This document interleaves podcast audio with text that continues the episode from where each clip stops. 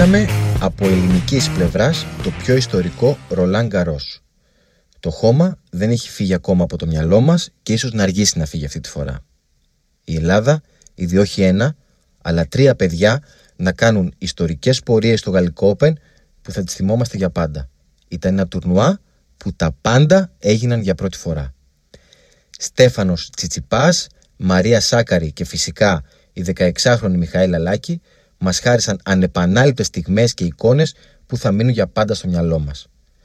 Μετά από πολλά χρόνια, το Γαλλικό Open είχε τόσο έντονο το ελληνικό χρώμα, όχι μόνο αγωνιστικά, καθώς θα ήταν άδικο να μην αναφερθεί η Εύα Εσδεράκη που διαιτήτευσε τον επικό ημιτελικό του Ράφα Ναδάλ με τον Νόβακ Τζόκοβιτς.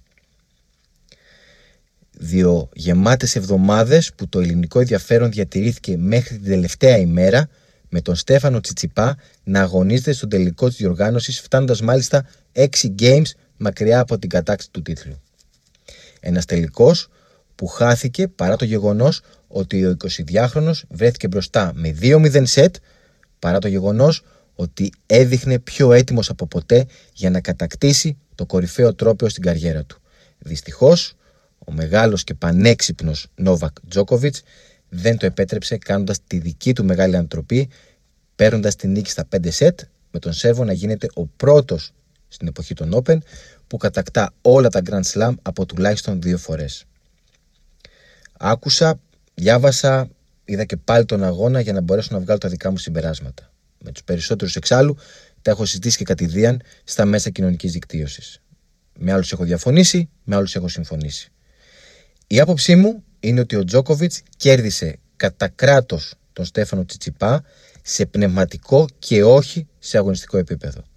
Ο νούμερο ένα του κόσμου έπαιξε κυριολεκτικά με το μυαλό του Έλληνα ταινίστα, είχε διαβάσει με τον καλύτερο τρόπο τον ημιτελικό του Τσιτσιπά απέναντι στον Αλεξάνδρ Σβέρεφ και χτύπησε την κατάλληλη στιγμή. Τη στιγμή που ο ίδιος έμοιαζε ανήμπορος στο κόρτ, έτοιμος να καταρρεύσει, χωρίς να μπορεί να βάλει ρακέτα στα σερβίς, αλλά και σε όλα τα χτυπήματα του Τσιτσιπά, ειδικά στο δεύτερο σετ, το οποίο για μένα ήταν ένα από τα σετ, ίσως και το πιο σημαντικό, το οποίο έκρινε τον τελικό. Το 2-0 και ο τρόπος που πανηγυρίζει ο Τσιτσιπάς δείχνει ότι από εκεί και πέρα ο 22χρονο πιστεύει εύκολα ή δύσκολα ότι θα πάρει ένα σετ. Και αυτό θεωρώ ότι είναι ένα τεράστιο λάθος. Ο Τσιτσιπάς έπρεπε να μπει μέσα στο τρίτο σετ όπως μπήκε στο τρίτο σετ του περσινού ημιτελικού με τον Τζόκοβιτς στο Παρίσι. Έπρεπε να μπει δηλαδή σαν να χάνει ο ίδιος με 2-0. Με την πλάτη στον τοίχο, θυμωμένα, λυσασμένα για να τελειώσει τον τελικό. Αυτό όμως δεν έγινε ποτέ. Μπήκε όπως ακριβώς και στο τρίτο σετ του ημιτελικού με τον Σβέρεφ. Ο Τζόκοβιτς έχει σκίσει ήδη το πρώτο του σχέδιο. Ποιο είναι αυτό; Να κατακτήσει το πρώτο σετ. Αυτός ήταν ο νούμερο ένας στόχος, δηλαδή να βάλει τον Τζιτσιπά να κυνηγάει στο παιχνίδι. Και γιατί; Γιατί κάπως έπρεπε να διαχειριστεί την κόποση του τετράσετου ημιτελικού κόντρα στον Ναδάλ, έχοντας τον τελικό απέναντί του έναν από τους πιο fit ταινίστες του τουρ. Από τη στιγμή που δεν συνέβη αυτό, έβαλε μπρος το plan B. Πίεση από την αρχή στο σερβίς του Τσιτσιπά, όπως αν θυμάστε έκανε και ο Σβέρεφ, γρήγορα break και από εκεί και πέρα hold. Ναι. Θεωρώ και ας, και ας διαφώνησαν πολύ μαζί μου ότι ο Τζόκοβιτ δεν κάθισε να αγχωθεί για το δεύτερο σετ από τη στιγμή που δέχτηκε break. Δεν ήθελε να ξοδέψει την ενέργεια που σιγά σιγά τελείωνε. Δεν ήθελε να τα βάλει με το momentum του Τσιτσιπά, απλά ήθελε να φτιάξει το δικό του. Και τα κατάφερε. Ο Τσιτσιπάς υποχρέωσε τον Τζόκοβιτς να παίξει 100% στο πρώτο σετ. Ο Σέρβος κυνηγούσε όλες τις μπάλες, κυλίστηκε στο χώμα, βρέθηκε να σερβίρει για το σετ. Ο Τσιτσιπάς το κέρδισε και στο δεύτερο είδε το Σέρβο να καταραίει. Ή τουλάχιστον έτσι πίστεψε. Αναμφίβολα το πιο σημαντικό κομμάτι του τρίτου σκέλους του τελικού ήταν το τρίτο game. Ο Τζόκοβιτς πιέζει ασφικτικά ένα game το οποίο θυμίζω ότι φαίνονταν χαμένο με τον Τζιτσιπά να προηγείται με 40-15. Ο Τζόκοβιτς το θέλει διακαώς. Πιέζει αφόρητα. Φτάνει σε 4 break points με τον Τζιτσιπά να τα σβήνει ή αν θέλετε με τον Σέρβο να φτάνει σε υπερβολές για να λυγίσει τον Έλληνα ταινίστα, κάνοντας και αυτός με τη σειρά του λάθη. έχει το τζιτζιπά και σερβίρει για 11 ολόκληρα λεπτά σε τόσο υψηλό επίπεδο. Χαρακτηριστικό είναι το γεγονός ότι ο Τσιτσιπάς σερβίρε 17 φορές σε 11 λεπτά και μάλιστα έχοντας απέναντί του τον κορυφαίο παίκτη του κόσμου στις επιστροφές. Η πίεση αφόρητη. Για τον Τζόκοβιτς, αυτό το game είναι όλο το set. Ο Τσιτσιπάς απλά δεν το ξέρει. Το break θα έρθει. Ο Έλληνας ταινίστας λυγίζει. Τι γίνεται από εκεί και πέρα, το απόλυτο τίποτα. Βέβαια, ο Τζόκοβιτς δεν αφήνει απόλυτα ήσυχο το σερβίς του, του Τσιτσιπά. Το γεμίζει με πόντους, χωρίς όμως να το απειλήσει. Ο Έλληνας ταινίστας από την άλλη δεν μπορεί να βρει λύσεις στο σερβίς του Τζόκοβιτς, ο οποίος επιστρέφει στα εξαιρετικά ποσοστά που είχε στο πρώτο σετ και κυρίως βελτιώνοντας το πολύ κακό δεύτερο σερβίς του, το οποίο λίγο έλειψε να του κοστίσει την πρόξη στον τελικό. Σετ νούμερο 4. Εκεί ο, εκεί ο Τζόκοβιτς έχει ξεμπουκώσει πλήρως από ανάσες και βγάζει ενέργεια. Κάνει ακριβώς το ίδιο πράγμα. Πιέζει στο πρώτο service game τον Τσιπά. Από εκεί και πέρα, ένας συνδυασμός break, hold, break, hold, φέρνει το, το set στο 4-0 και πηγαίνει ουσιαστικά τον τελικό στο decider set. Ο Τσιπάς πλέον είναι παροπλισμένος. Το πρώτο σερβίς καταραίει. Το backhand αμφισβητείται από τον ίδιο και το μοναδικό που του έχει μείνει είναι το forehand, κάτι που σημαίνει ότι παίζει πολύ ώρα με χτυπήματα inside out και in, με αποτέλεσμα να ξοδεύει μεγαλύτερη ενέργεια στο footwork. Τα πολλά βίαστα δεν τον αφήνουν να χρησιμοποιήσει τον backhand στην ευθεία και να αλλάξει το ρυθμό, κάτι που τον βοήθησε τόσο πολύ στο πρώτο set, αλλά και στο δεύτερο. Αμφιβάλλει. Και από τη στιγμή που αμφιβάλλει, γίνεται ευάλωτος και αυτό φαίνεται ξεκάθαρα στο court. Το κακό είναι ότι τον διακρίνει και ο Τζόκοβιτς, ο οποίος συνεχίζει να ρουφάει ενέργεια από τον Έλληνα πρωταθλητή. Όπως και στο τρίτο, έτσι και στο τέταρτο σετ, ο Τζόκοβιτς μετά από break γεμίζει διακριτικά το σερβίς του Τσιτσιπά, χωρίς όμως να απειλεί, ενώ ο Τσιτσιπάς συνεχίζει να μην βρίσκει τρόπο στα πανέξυπνα ανοιχτά σερβίς του Σέρβου. Τι παρακολουθήσαμε στο πέμπτο σετ, Ό,τι ακριβώς και στα άλλα δύο. Και αν θυμάστε, το ίδιο πήγε να κάνει και ο Σβέρεφ, να χτυπήσει στην αρχή του πέμπτου σετ. Όμως, σε εκείνη την περίπτωση ο Τσιτσιπάς έκανε το hold του τουρνουά. Αντίθετα με τον τελικό, όπου μπορεί, μπορεί να γλίτωσε το πρώτο service game, σβήνοντας το, το break point του σερβου, δεν μπορούσε να κάνει το ίδιο και στο δεύτερο, με το νούμερο 1 του κόσμου να φτάνει σε break. Ο Τσιτσιπάς δεν μπορεί να κάνει τίποτα γιατί πολύ απλά δεν εμπιστεύεται τα χτυπήματά του και περιμένει τα λάθη του Τζόκοβιτ. Δυστυχώς αυτά δεν ήρθαν ποτέ σε αντίθεση, σε αντίθεση με αυτά του Τσιτσιπά, ο οποίος έκανε τα περισσότερα βίαστα από κάθε άλλο σετ. Ο Σέρβος δίνει τα πάντα, ό,τι του έχει απομείνει. Το sprint που κάνει στο τρίτο game για να προλάβει ένα θεωρητικά χαμένο drop shot αποτυπώνει την ψυχολογία των δύο φιναλίστ. Ωστόσο, ακόμα και έτσι, ο Τσιτσιπάς θα μπορούσε να μπει και πάλι στο παιχνίδι με ένα break στο τελευταίο service game του Σέρβου. Κάτι τέτοιο θα έδινε τη χαριστική βολή στον Τζόκοβιτς που παίζει με τις τελευταίες σταγόνε βενζίνης. Πού φαίνεται αυτό, στο γεγονός ότι σε αντίθεση με τα προηγούμενα δύο σετ, όπου μετά από break δεν απειλούσε τα service του, του Τσιτσιπά, στο πέμπτο θα πιέσει σε όλα τα service game, φτάνοντας μάλιστα σε διπλό break point στο 7ο game με τον Τσιτσιπά να αντιδρά και να φτάνει σε hold ελαίο service.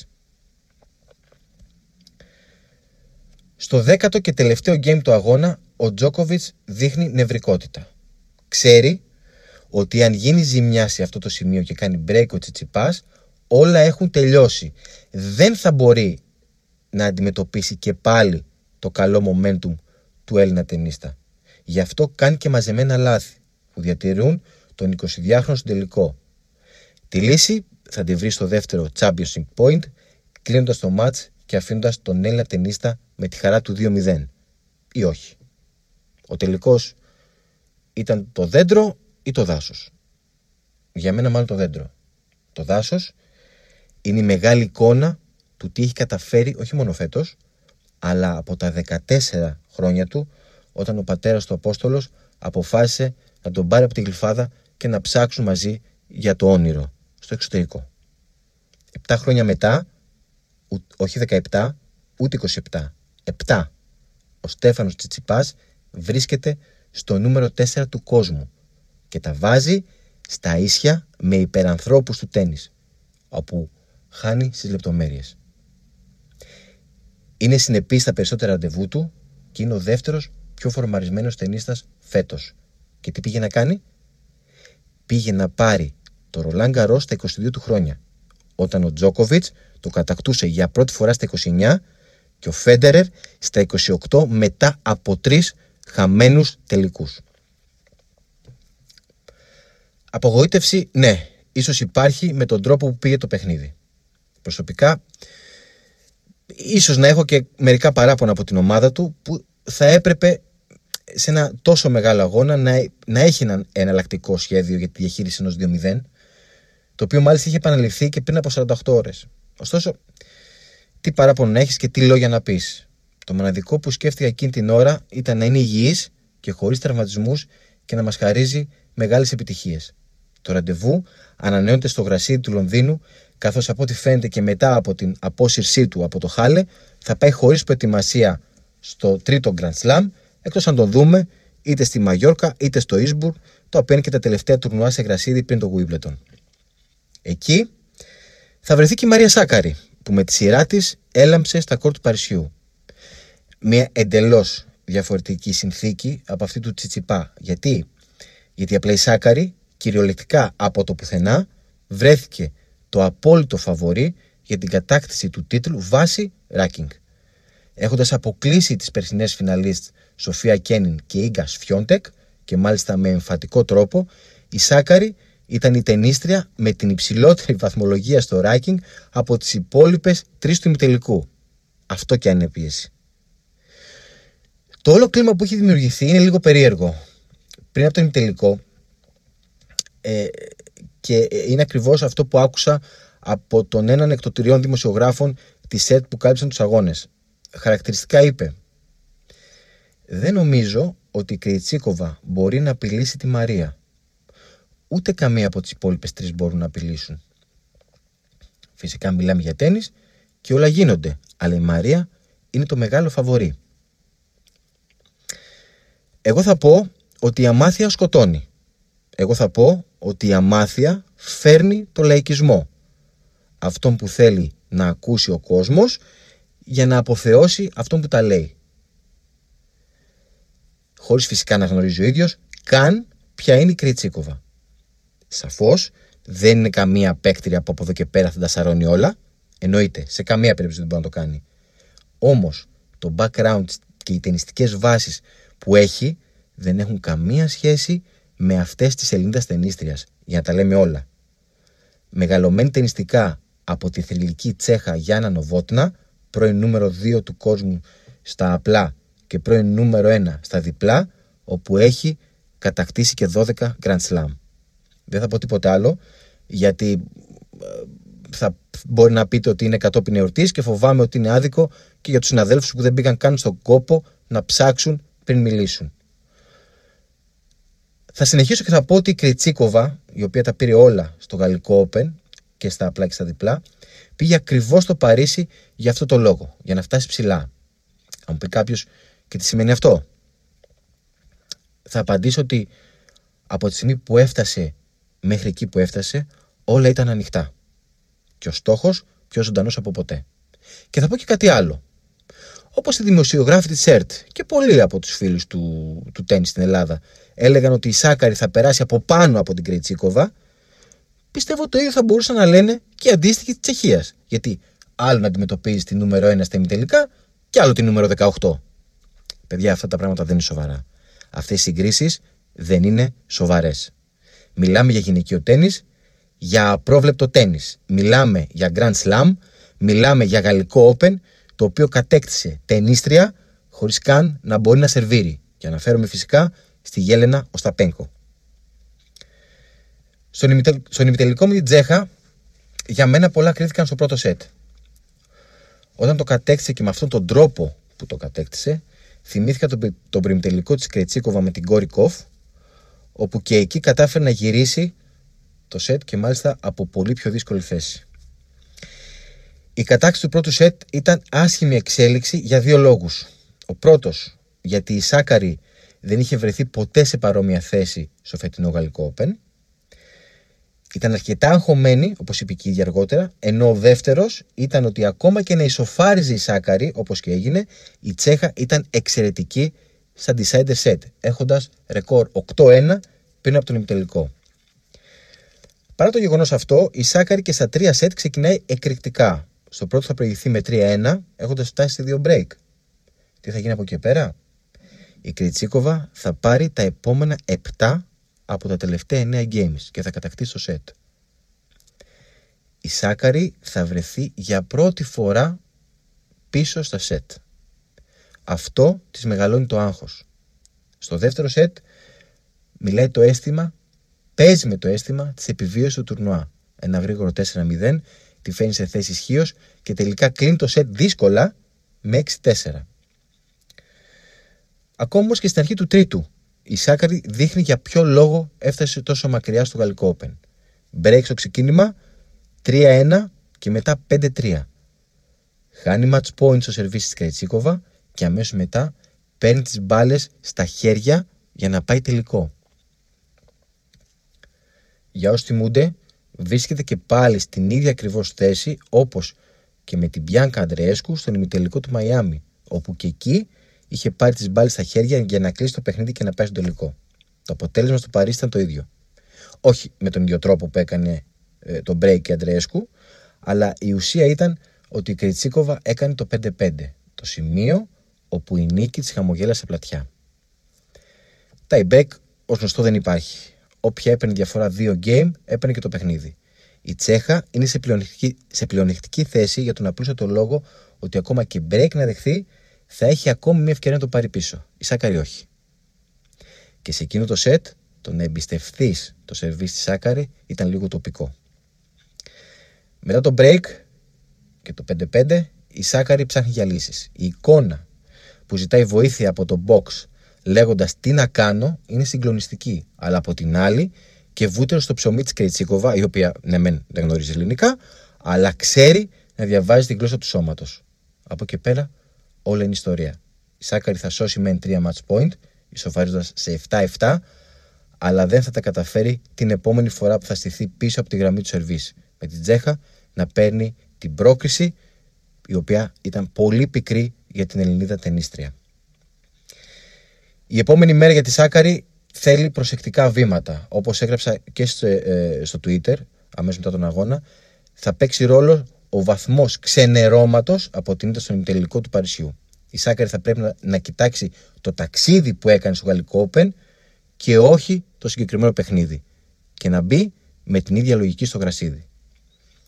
Το παιχνίδι της σαφώς και δεν μπορεί να αλλάξει από τη μία στιγμή στην άλλη, αλλά αυτό που μπορεί να αλλάξει είναι η νοοτροπία και το πώς διαχειρίζεται τα παιχνίδια της. Αυτό ναι. Η τρίτη της ελληνικής τενιστικής παρέας που εντυπωσίασε στο Παρίσι ήταν η Μιχαλάκη και λέω εντυπωσίασε ως rookie σε Grand Slam γιατί πραγματικά θεωρώ ότι η 16χρονη μπορεί να κάνει πολλά πράγματα. Το ίδιο άλλωστε υποστηρίζει και ο εξαιρετικός προπονητής της Φίβος Μιχαλόπουλος που την πιστεύει εδώ και πολλά χρόνια. Η Λάκη πήγε χωρίς εμπειρία σε ένα τόσο σημαντικό τουρνουά και κατάφερε να φτάσει μέχρι τις 16 σημειώνοντας δύο νίκες. Η πρώτη απέναντι στη 17χρονη Ρωσίδα Αλίνα Σερμπίνινα, την οποία κέρδισε 3 σετ μετά από περίπου 3 ώρες, με τη Ρωσίδα να κάνει απίστευτα πράγματα για να χαλάσει το ρυθμό της 16χρονη. Και το λέω με τέτοια έμφαση, γιατί προφανώς δεν περίμενα κάτι τέτοιο σε τόσο μικρές ηλικίες. Το δεύτερο εμπόδιο ήταν πολύ πιο γνώριμο για τη Λάκη, που αντιμετώπισε την ελληνικής καταγωγής Βελγίδα Σοφία Κοστούλα, την οποία στο παρελθόν είχε κερδίσει δύο φορές σε εισάριθμους αγώνες. Η 16χρονη μπορεί να βρέθηκε πίσω στα σετ, αλλά από εκεί και πέρα ήταν ασταμάτητη παρά το γεγονός ότι και από την Κοστούλα αντιμετώπισε την ίδια συμπεριφορά με αυτή του πρώτου αγώνα. Η Ελληνοβελγίδα φαινόταν να έχει σοβαρό πρόβλημα με κράμπες, αλλά η εικόνα που παρουσίασε ειδικά στους κρίσιμους πόντους του τρίτου σετ, μόνο αυτό δεν μαρτυρούσαν. Όπως και να έχει, η Λάκη πήρε και δεύτερη νίκη σε περίπου 2,5 ώρες. Όμως ο Στοπ ήρθε από την 16χρονη Αμερικανίδα αμέσως μετά και νούμερο 350 στον κόσμο στη WTA, αλλά και νούμερο 5 του ταμπλό, Montgomery, με τη Λάκη να χάνει στα δύο σετ μέσα σε 56 λεπτά.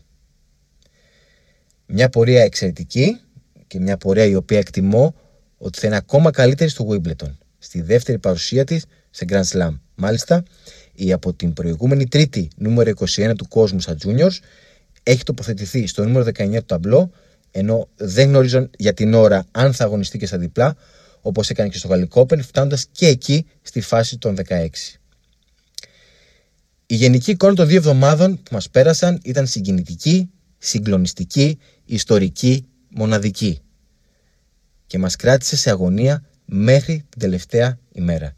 Δεν θα ξεχάσω ότι Κυριακή μεσημέρι καλοκαιριάτικα άκουγα φωνές τριάμβου από τα γύρω μπαλκόνια για τους πόντους του Τσιτσιπά. Ήταν πραγματικά κάτι πρωτόγνωρο. Μπαίνουμε στη ζώνη του γραστιδιού. Άλλη επιφάνεια και μπορεί άλλοι πρωταγωνιστές. Μπορεί και οι ίδιοι, κανείς δεν ξέρει. Αν και πραγματικά έχω την ελπίδα ότι θα ζήσουμε και πάλι πολύ μεγάλες στιγμές. Λοιπόν, αυτό ήταν το 8ο επεισόδιο του Tennis Voice Podcast. Μέχρι το επόμενο ραντεβού μας, να είστε όλοι καλά, να περνάτε όμορφα, με ψυχραιμία, υπομονή και πολλά πολλά χαμόγελα. Γεια χαρά.